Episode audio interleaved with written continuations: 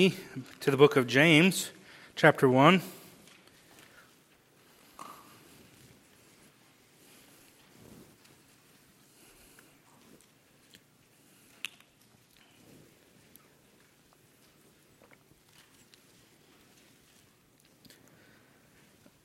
We will be focusing on verses 9 through 12. But I'll read starting in verse 1 for context.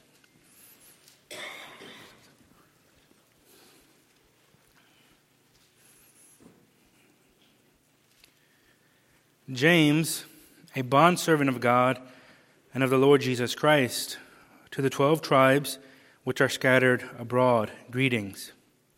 My brethren, count it all joy when you fall into various trials, knowing that the testing of your faith produces patience. But let patience have its perfect work, that you may be perfect and complete, lacking nothing. If any of you lacks wisdom, let him ask of God, who gives to all liberally and without reproach, and it will be given to him. But let him ask in faith with no doubting. For he who doubts is like a wave of the sea, driven and tossed by the wind.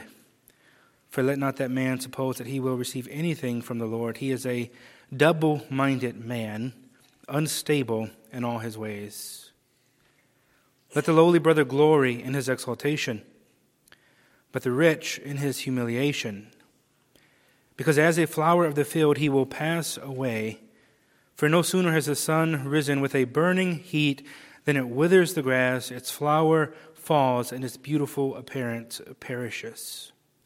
So the rich man will also fade away in his pursuits. Blessed is the man who endures temptation. For when he has been approved, he will receive the crown of life which the Lord has promised to those who love him. Please bow with me in prayer. Heavenly Father, we need you. Help us as we open up your word. Give us wisdom from above. Father, we need your Holy Spirit to apply your word to our hearts. Help us not to just be hearers only, but doers of your word. To receive your word with meekness, with joy and gladness and submission. Help me as I bring forth your word. Give me wisdom and understanding. Lead and guide my, my words and my thoughts. In Jesus' name we pray. Amen. Well, my original plan was to spend a little time finishing up the proper way to respond to trials and then spend most of our time together looking at the wrong response to trials. But as I got deeper into the text, I realized that was not going to happen. So this morning, we're going to be looking at responding to trials biblically, part two. And then, Lord willing, next time I am here, we will be looking at the wrong response to trials in verses 13 through 17. So we'll actually be focusing on verses 6 through 12, but I want to do a brief review so that we can remember this in context and also for anyone who was not here last week.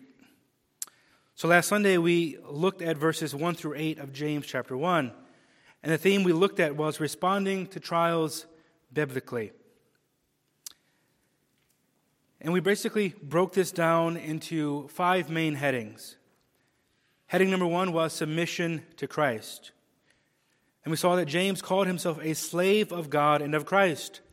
And I made the point that, that being fully submitted to Christ prepares a Christian to deal with trials in a biblical way. And only when we are fully submitted to Christ, we are prepared to endure any trial that God may give us. The, the slave of Christ is eager to do the master's will even when this means going through trials that the Master wants us to go through. And if you remember, I said that the proud man says, How dare God put me through this? But the submissive slave of God in Christ says, God's will be done. And then our second heading was the duty of joy. And here we looked at the command to respond to trials joyfully. James says, Count it all joy when you fall into various trials. And we defined a trial as something that tries or tests us, in this particular situation, our faith. And we said that trials can be large and devastating. This past week, a family that I know of lost their eight year old son to cancer. That is a major trial. But we also said that trials can be everyday things. For example, someone being rude to us in public. How do we respond to that? And James tells us that trials will come. He does not say if they come, but when they come. Spurgeon said God had one son without sin, but he never had a son without a trial. James tells us that trials are guaranteed to come and they are reminders to rejoice. Not reasons to complain, not reasons to sin, but reminders to rejoice. And we answer the question why should we rejoice in trials? And that led to our third heading, which was the purpose of trials. And here we looked at the motivation for responding to trials with joy. James says, knowing that the testing of your faith produces patience. And we looked at the definition of endurance or patience given by Douglas Moo. And Moo says this, this word points to the idea of remaining under. The picture is of a person successfully carrying a heavy load for a long time. So we said bearing trials is like spiritual weightlifting. As you patiently bear trials over time, you will be able to carry heavier loads for longer periods of time. You are building up endurance, spiritually speaking. I also pointed out that endurance, as good as it is, is not the end goal. And that led to our fourth heading, which was a desire for Christ likeness. And this, I pointed out, is the end goal of our trials to make us more like Christ. James says in verse 4 But let endurance have its perfect work, that you may be perfect and complete, lacking nothing. We are not to despise our trials and desire to get rid of them as soon as possible. We are told to let endurance have its perfect work.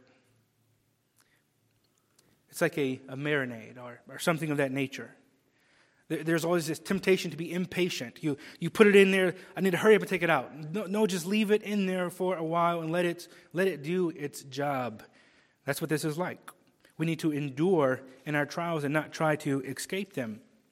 Spurgeon put it this way None of us can come to the high, highest maturity without enduring the summer heat of trials.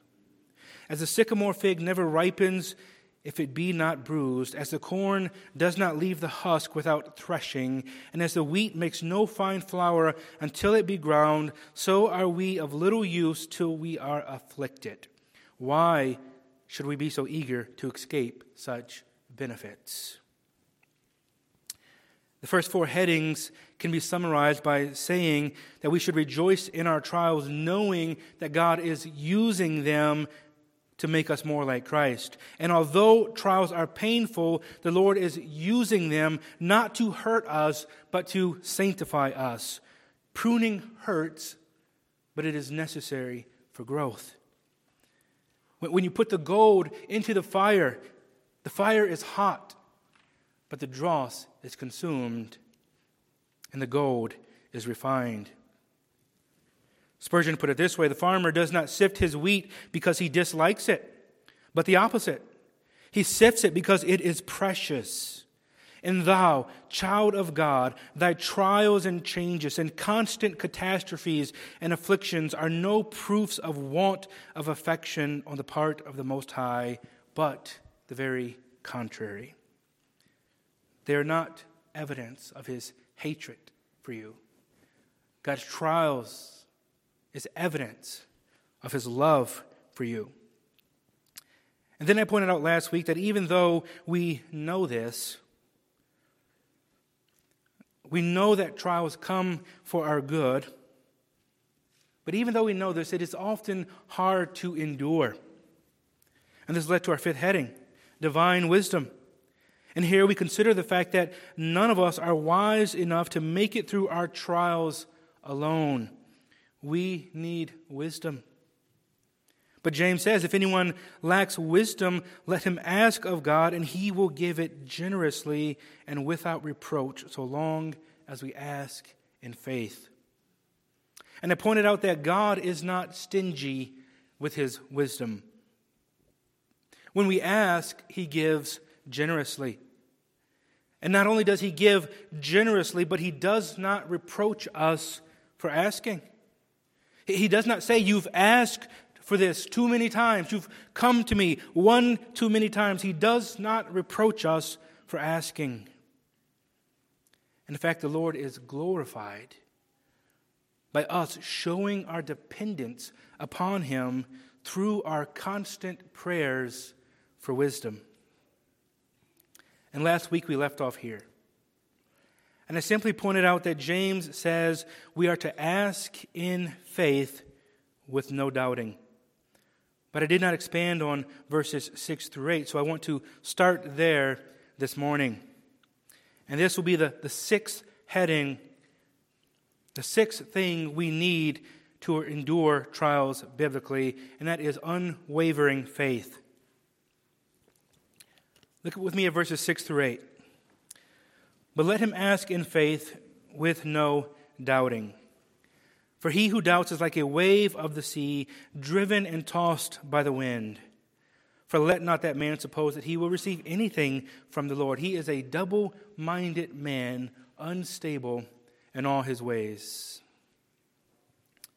Let him ask in faith with no doubting. The second part of that statement helps us understand the first part. What does it mean to ask in faith? It means to ask without doubting. We, are not to pray for wisdom and doubt that we will receive it. That is not a humble thing to do. Sometimes we can almost have this false humility. Well, I can pray for this and, and you know, I leave it at that. In a very real sense, we, we depend on God, but, but it is not humble to, to actually disbelieve God when God is saying, pray and do not doubt. But why is James saying this?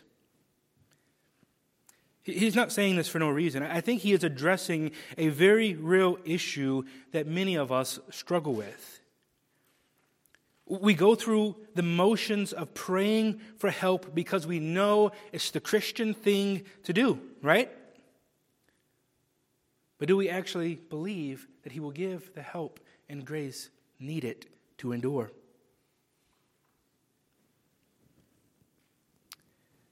For whatever reason, we pray and we doubt. How many of us struggle with trials, and, and when we pray for help and wisdom, we don't really expect God to answer. Dear friends, you know your heart. You, you know if that is true for you. But, but why is it that we doubt this way? Well, first, I think there are some who doubt God's ability to answer their prayers. Perhaps you are a new believer and you don't really know God that well. You don't know that God can actually answer your prayer. Maybe you think that your trial is so large and so difficult that you simply don't believe God can help you. But why would a Christian have such doubts? Perhaps you don't understand or believe in God's sovereignty. You are somehow limiting God's power in your mind. And, and, maybe this is because you don't know your Bible well, or perhaps you have failed in your trials so often that you doubt God's power to help you. But, dear friends, if you have failed in your trials, it has nothing to do with God's power. And we, we will look at that next time. We will look at why we fail in our trials. But, dear friend, if that describes you, let me encourage you to read your Bible and pay attention to how God sovereignly controls all things. From the very speaking of the world into existence to forming man from the dust of the earth, God demonstrates his power and control. He is the God who parted the Red Sea, the God who made the sun stand still for a day the God who destroyed Egypt with plagues to, to demonstrate his power. The God who humbled the great and powerful, proud king Nebuchadnezzar. Dear friends, James, in the fifth chapter of this book, tells us about a man who understood this truth. He said Elijah was a man with a nature like ours, and he prayed earnestly that it would not rain, and it did not rain on the land for three years and six months. And he prayed again, and the heaven gave rain, and the earth produced its fruit. Elijah, a man with a nature like ours. But he knew the power and sovereignty of God that God executes his promises, that he is a, a big God with, with control. So Elijah prayed that it would rain and, and then prayed that it would cease. And, and he did not do this in vain. He actually believed that God could do it. Let this be an example to us that we do actually have a sovereign God who is in control of all things and he orchestrates everything through his divine providence. Or perhaps you know without a doubt that God is able to answer your prayers. That's not the source of your doubt, but, but maybe you doubt God's willingness to answer your prayers. Maybe you say to yourself, I know that God can help me through this trial. I know He can give me wisdom. I'm reformed. I know God is sovereign, but is He willing? Maybe that is the source of your doubt. And I dare say this is probably the more common cause of doubt in Reformed circles. But, but what would cause such doubt? Well, we could speak of many different things, but I think one of the big causes is what we can call reactionary theology. Perhaps your theology of prayer is formed as a reaction to bad theology, namely the health, wealth, and prosperity gospel. And here's what I mean we have a tendency to run as far away from bad theology as we can. And so we hear bad theology and we run as fast as we can in the opposite direction, often going too far. We hear the prosperity teachers misusing scripture, saying things such as, God wants you to be filthy rich. He wants you to have a Mercedes. He wants you to have a BMW. He wants you to have a $5 million mansion on Lake Michigan. But your problem is that you don't ask in faith. So, so we hear things like that. And we want to run away from it, rightfully so. We hear people saying that you have not because you ask not, and they're speaking about the Mercedes Benz. And so we can actually develop a negative connotations with words like you have not because you ask not. But guess what? That's actually in the Bible. You see, we fight so hard against people misusing verses about God answering prayer that we forget that God does actually answer prayer. James actually does say, You have not because you ask not. He does actually say, Ask in faith, and it will be given to you. Now, of course, we must view these verses in the proper context, but they exist. Let us make sure that we are not ignoring such verses in fear that we may be considered charismatic. I can speak from experience that I have a great tendency to do that. Sometimes you, ask for something with confidence and you believe that God will give it, and then I think to myself, wait a minute, am I being charismatic right now? But Scripture actually says this. And if we go to the opposite direction to, to actually thinking that, that these verses don't actually mean anything, then we are also wrong. Just like the person who says this verse means that God wants you to be filthy rich. So, no matter the cause of our doubt, such doubt is harmful. And not only is it displeasing to God for us not to trust Him, but it is also harmful to the person experiencing a trial. It's not humility, it's actually harmful. Now, how does James describe the man who prays but doubts? He says, He who doubts is like a wave of the sea driven and tossed by the wind. I would imagine you know something about water here in Holland. You have enough of it? What happens when it's, once it gets really windy outside? What happens to the water? The waves come up. And you can see the, the, the motion of the waves in the water that is driven and tossed by the wind. This is how James describes the man who prays and doubts. He's just at the whims of, of, of whatever. He's unstable. You look at water that is being tossed by the wind, and it is unstable. John Gill says this person is troubled, restless, unquiet, and impatient, and he is fickle, inconstant, unstable, and unsettled, and is easily carried away with every wind of doctrine, temptation, and lust.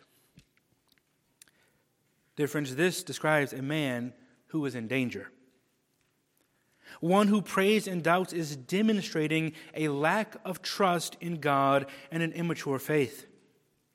MacArthur points out that such immaturity leads to the even greater danger of being carried about by every wind of doctrine, by the trickery of men, by craftiness in deceitful scheming. If you are doubting God, not trusting Him, then who are you trusting? James also describes this man as a double minded man unstable in all his ways. This is a serious condition. John Gill says that, that such a man does not call upon God in truth and in the sincerity of his soul. He draws nigh to him with his mouth and honors him with his lips, but his heart is far from him. Here's the problem Do you say that you have faith in Christ? but doubt God's word. Doubt that He will give you wisdom when you ask for it. Doubt that He is willing or able to do what He says He will do. When you pray and doubt, you're actually being a hypocrite. You are saying that you are a man or woman of faith, but your doubt says otherwise. You pray with your mouth, but disbelieve with your heart. Why would you do that? James says if you do that, you're, you're double minded, you're unstable. Why would you actually pray if you didn't actually believe that it was doing something? That's not even logical. Why would you do it? Your doubts say that you don't trust the promises of God. It says that you doubt the integrity of His Word. It says that you don't trust that He loves and cares for you. Dear friend, I am not going to sugarcoat this and say that, that doubt is okay. Scripture says it is not. It says that the man who does this is double minded, he's unstable. And yes, there are times when you struggle and you feel like the man who said, Lord, I believe, help my unbelief, because your faith is being tested. But, dear friends, if your faith is being tested and you doubt, what does that say about your faith? That's the point here. He's testing your faith. And you, you pray that God would, would help you during the, the trial of your faith, but you don't actually have faith because you don't believe that He will actually help you when He said that He will. But what is the result of such doubt? James says, Let not that man suppose that he will receive anything from the Lord. The man who asks but doubts is told that God won't answer. Spurgeon said that prayers which are filled with doubt are requests for refusals. When you pray to God but doubt that he will give you what you need. It displeases him. And since you are praying as a hypocrite, he does not answer. You are merely going through the motions of prayer, but you don't even believe in what you are doing. Why would you pray for wisdom if you don't actually believe that God will give it? You are merely going through religious motions. Is that your prayer life? I know I'm supposed to do this. I know it's the right thing to do. I don't actually believe that it does anything, but I'm told to do it, so I better do it. James is saying God will not answer the prayers of such a man. But not only will this person not have their prayers answered, but such a person is totally unstable. Dear friends, what do we need during a trial? We need stability. We need to be rooted and grounded to endure. But, but such a person is tossed like a wave in the wind. What a terrible condition to be in during a trial. What a dangerous situation to be in during a, during a trial to, to know that, that not only is God not going to answer you because you don't believe Him, but because you don't believe Him, you're just whimsical. You believe this and you believe that. You pray here and you don't actually believe. You're just all over the place. And this is a recipe for disaster during a trial. To get through trials, we need unwavering faith. It's okay. Nobody's going to say you're Pentecostal because you ask and believe. And if they accuse you of that, just say, I'm being biblical here. But read the context. Pray and believe. And when you feel like your faith is wavering because of your trial, it is being tested, cry out with sincerity to the one who is the author and finisher of our faith. That leads to our final heading.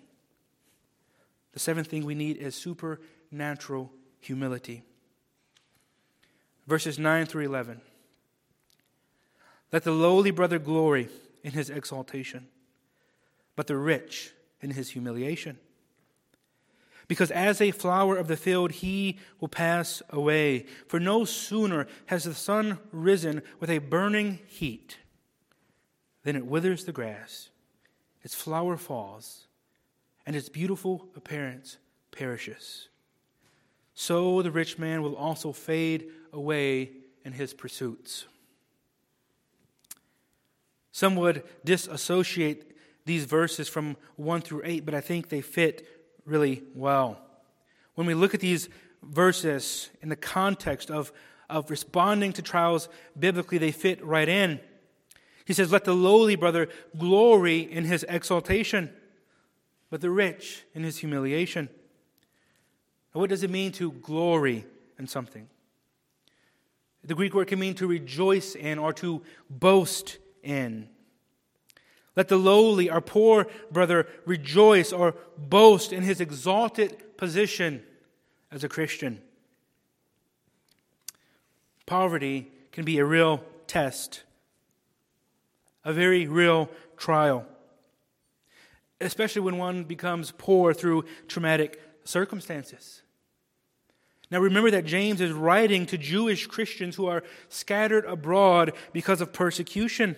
I would venture to say that many of them lost their wealth in that process and became poor. Uh, imagine that trial, being persecuted and losing your wealth.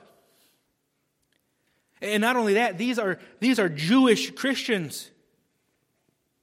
So not only do pagans not like them, but Jews don't like them either. And poverty was probably a very serious trial to them.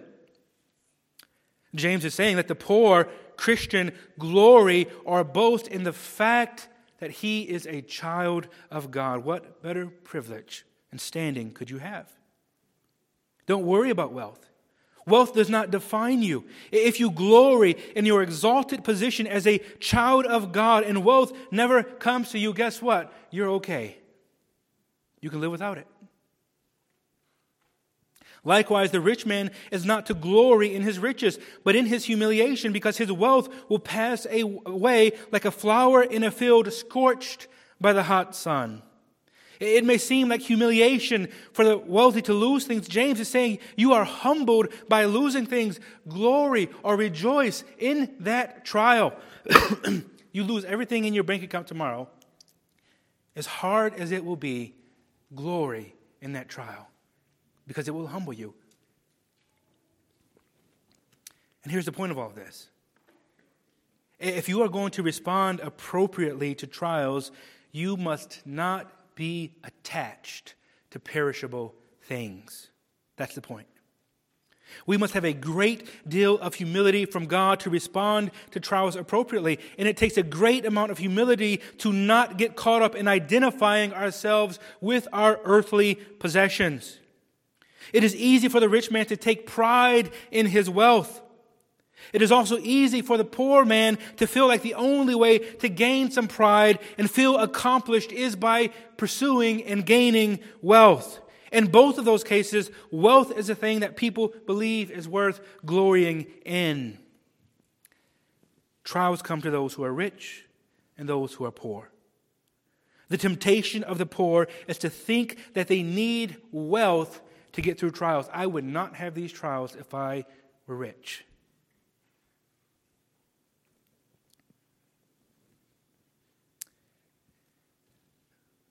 The temptation of the rich is to despise any trial that would seem to take away any of their wealth. What James is saying is fading. As Christians, our hope and joy is not tied to our physical circumstances. Glory or rejoice in the fact that you are a child of God, and glory in the fact that He uses trials to humble you. And by the way, for added motivation, James says, consider the fleeting nature of riches.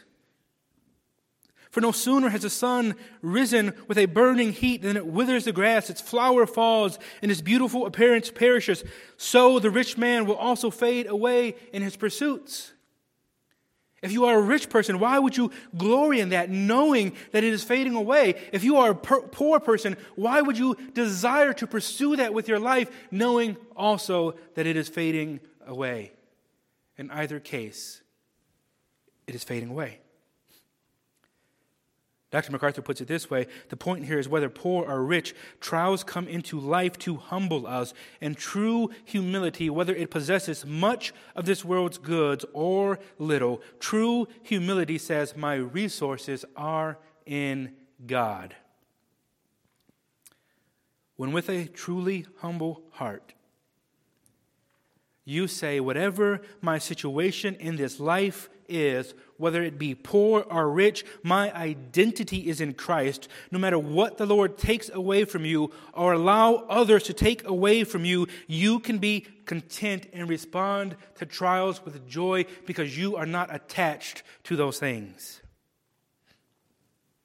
If you are glorying in riches or whatever possessions you have, and the Lord removes those things through trials, you are going to have a hard time rejoicing. If you see your identity in your, in your career, in your finances, then your world is turned upside down when, when trials remove those things. But if you are humble and not tied to your earthly possessions, when you are faced with trials that threaten your possessions or status in this world, you can say with Job, The Lord gives and the Lord takes away. Blessed be the name of the Lord. What is the conclusion of these first 11 verses? What happens when we respond to trials biblically, enduring faithfully, allowing our trials to make us more like Christ? We are told there is a reward. Verse 12 Blessed is the man who endures temptation, for when he has been approved, he will receive the crown of life which the Lord has promised to those who love him. There is a crown of life. When we have been tested by trials and approved, we receive the crown of life. And here we receive more motivation for enduring. Not only do we be, get to become more like Christ through our trials, but we are rewarded with the crown of life. James says, Blessed is the man. This is the same word used in the Beatitudes. Blessed are the poor in spirit, blessed are the meek. Same word. I like how MacArthur summarizes this word. He says it carries the idea of a profound inner joy and satisfaction a joy that only the Lord Himself is able to bestow on those who, for His sake and in His power, faithfully and patiently endure and conquer trials. So, blessed or profoundly joyful is the man who endures trials. Now, who is the man who endures trials? This is not a person who never fails. Ask Peter about failure. This is not a person who never responds to trials in a sinful way. We each probably do it every single day. This is a person whose faith remains intact after testing. This is a person who has gone through all of his trials in life while keeping their faith in Christ until the very end. The person who keeps their faith until the end is said to be approved. Their faith has been tested and approved. And what does the believer who has been tested and approved receive? The crown of life. And the word for crown here is not to speak of royalty. Rather, it is like the, the wreath placed on the head of the winner of a race. It is a crown of victory. MacArthur says a more literal translation could be the crown which is life, that is, eternal life. So the crown of life is, in fact, eternal life. The man who is tested and approved is crowned with eternal life. One thing we should note about this James says, Blessed is the man who endures temptation. For when he has been approved, he will receive the crown of life which the Lord has promised to those who love him. Now, notice the crown of life is not the reward of those who endure.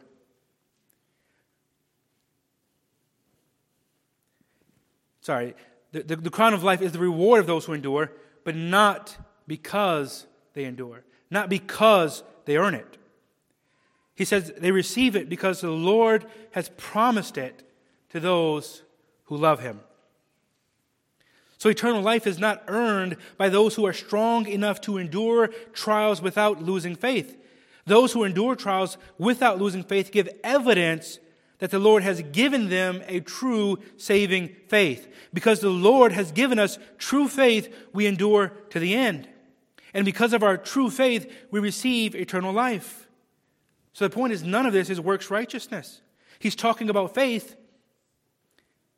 And he says, which the Lord has promised to those, not who have faith, but those who love him. And it's not works righteousness.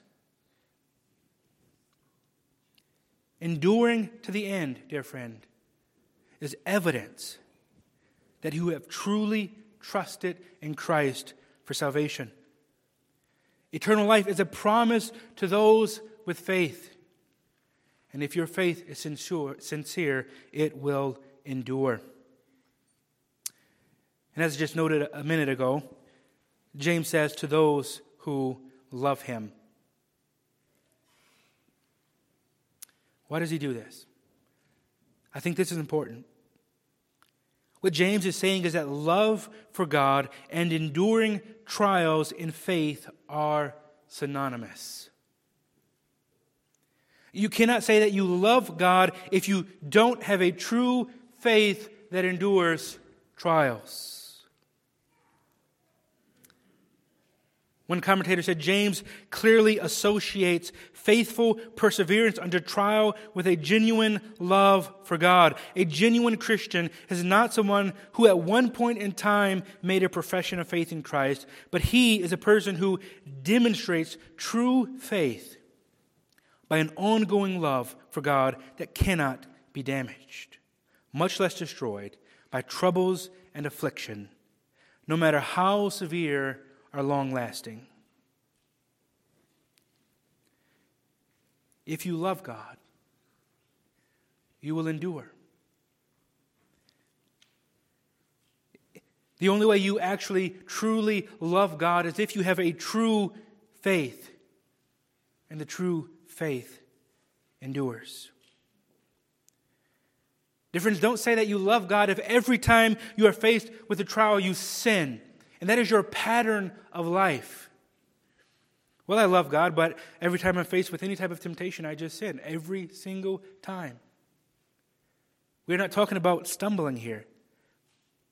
We're talking about a lifestyle of, of never responding to trials in a biblical way. Can you really say that you love God if that is the case? James says if you love God, you will have true faith. And if you have a true faith, you will endure trials. And yes, you will stumble. Yes, you will sin. But, but this is his whole point of endurance. You, you learn from this and you grow so that over time, the, the amount of times that you stumble in your trials be, grows less and less. That's called sanctification. Dear friends, let me conclude by encouraging you to persevere in your trials. They are hard,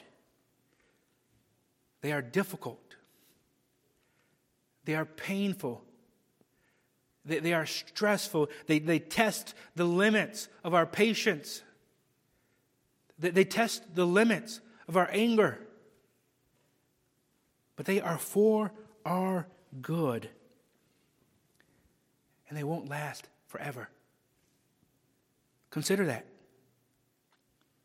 There is a reward of eternal life. Your trials will not last forever.